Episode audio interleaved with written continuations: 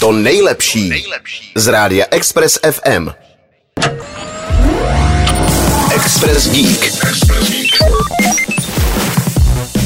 Italská loděnice Rosinavy a architektonické studio Zaha Hadid Architects spojili své síly a navrhli futuristický katamarán, který ke svému pohonu využívá sluneční sílu. 42 metrů dlouhý katamarán, tedy jachta se dvěma trupy, dostala jméno Onairik a měla by se stát vlajkovým plavidlem italské společnosti. Hned na třech úrovních má nainstalované solární panely, které by měly generovat dostatek energie na jednodenní plavbu. Pokud je loď zakotvena, lze ji navíc zapojit do sítě a napájet její pomocí například rodinou vilu majitelů. V případě transatlantických plaveb by se měla loď být schopna plout v čistě elektrickém režimu až 70% času. Onairik je vybavena umělou inteligencí, která reguluje spotřebu elektrické energie a taktéž sleduje dopad provozu lodi na životní prostředí. Na základě dat přináší doporučení týkající se navigace, aby byl provoz co nejšetrnější.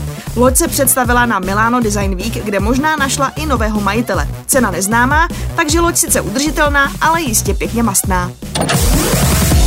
Express Geek. Poslouchejte nás i na rádiu Express FM.